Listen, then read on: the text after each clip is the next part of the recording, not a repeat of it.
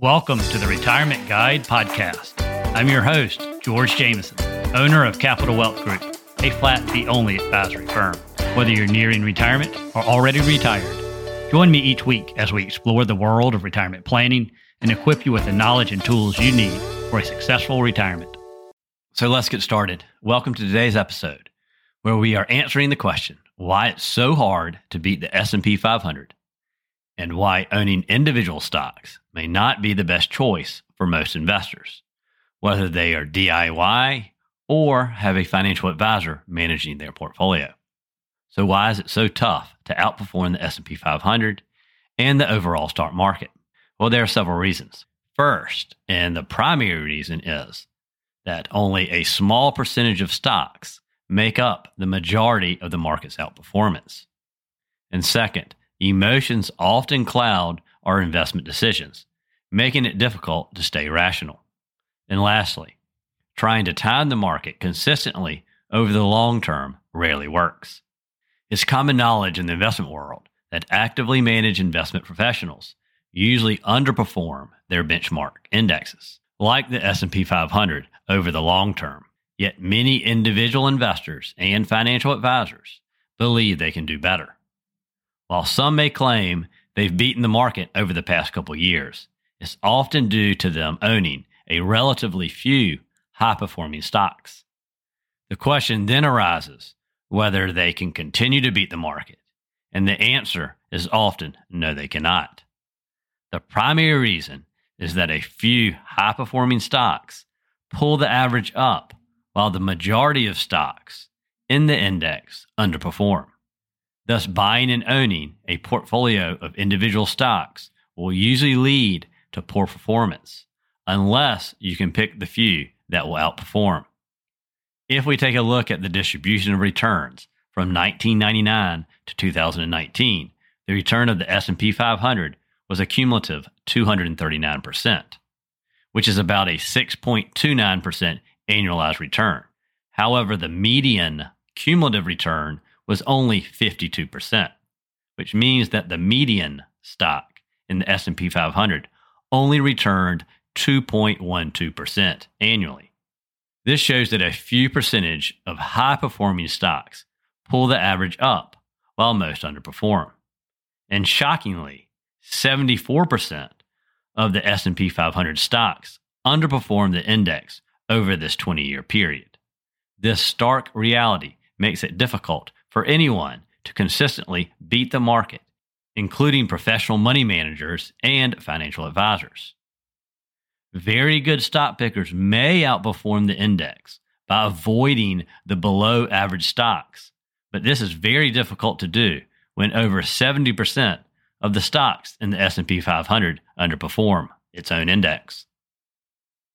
The other issue is that many of the high performing stocks often come with large drawdowns, and sticking with these stocks over a long period of time can be very difficult to do.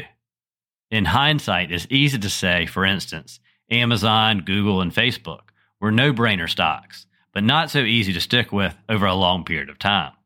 For example, owning Amazon as it dropped more than 90% during the dot com bubble and had negative net income would make it pretty difficult to ride it out for many investors.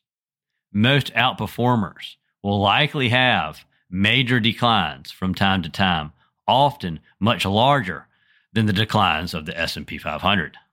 Thanks to only a small percentage of stocks outperforming, buying and holding a few percentage of stocks will likely lead to underperformance as the odds are against you in picking stocks that will outperform the average. The odds are also against you finding an investment manager who can outperform because investment managers, along with financial advisors, also face the long odds of outperforming due to the same issues.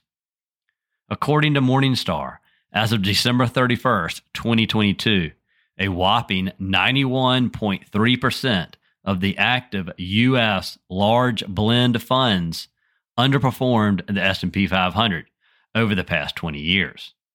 And according to a Morningstar article by Danny Noonan, even Warren Buffett thinks picking stocks is hard.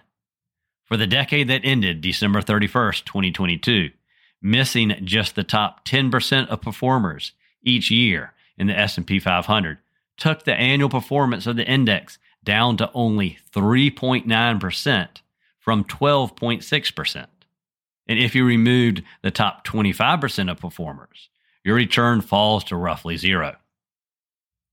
Additionally, research shows that while the overall U.S. stock market has outperformed Treasury bills in the long run, less than half of individual common stocks generated a positive lifetime buy and hold return greater than Treasury bills. According to research by Arizona State University professor Hendrik Bessembinder, of the 25,000 U.S. stocks from 1926 to 2016, only 4%, or roughly 1,000 stocks, explain all the positive returns the stock market delivered over this period. The other 96% of stocks performed like Treasury bills. The fact that the overall stock market has obviously outperformed Treasuries is attributable to large returns earned by relatively few stocks. And we all know which stocks have beat the markets over the past 10 to 20 years, but what stocks will outperform the stock market over the next 5 to 10 to 20 years? The problem is no one really knows for sure. So it's pretty clear that selecting individual stocks and outperforming the market is no simple task. In addition, emotional investing also plays a role in individual underperformance.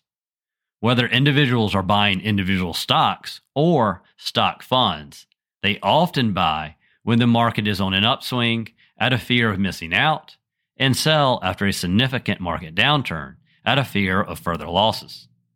We will explore the emotional aspect of investing in a future episode. The last way many investors underperform is trying to trade or time the market using different types of technical analysis or based on economic indicators. These are also very difficult to use successfully over time, and most investors will underperform or even worse, lose a substantial amount of their savings. In conclusion, consistently beating the S&P 500 or the overall stock market is a challenging task. While some may achieve short-term success, the long-term odds are against individual stock picking. So what should an investor do?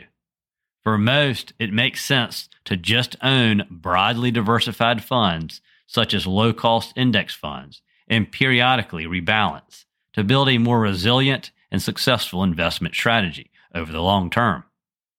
It also makes for a much smoother ride versus owning a concentrated basket of individual stocks. So that wraps up today's episode. Hope everyone has a great day. Thank you for tuning in to this episode of the Retirement Guide. If you enjoyed this episode, please subscribe and leave a five star review to help others discover the show. For questions, ideas, or discuss your retirement plan, reach out to me, George Jameson, at Capital Wealth Group. Visit our website at capitalwealthplan.com to learn more. Thank you for listening. Stay tuned for more insightful retirement planning in future episodes. And now for the disclaimer. The information discussed in this podcast is for general explanations and education only. It is not tax, legal, or investment advice. Before considering acting on any information heard here, first consult with your tax, legal, or investment advisor. Thank you and have a great day.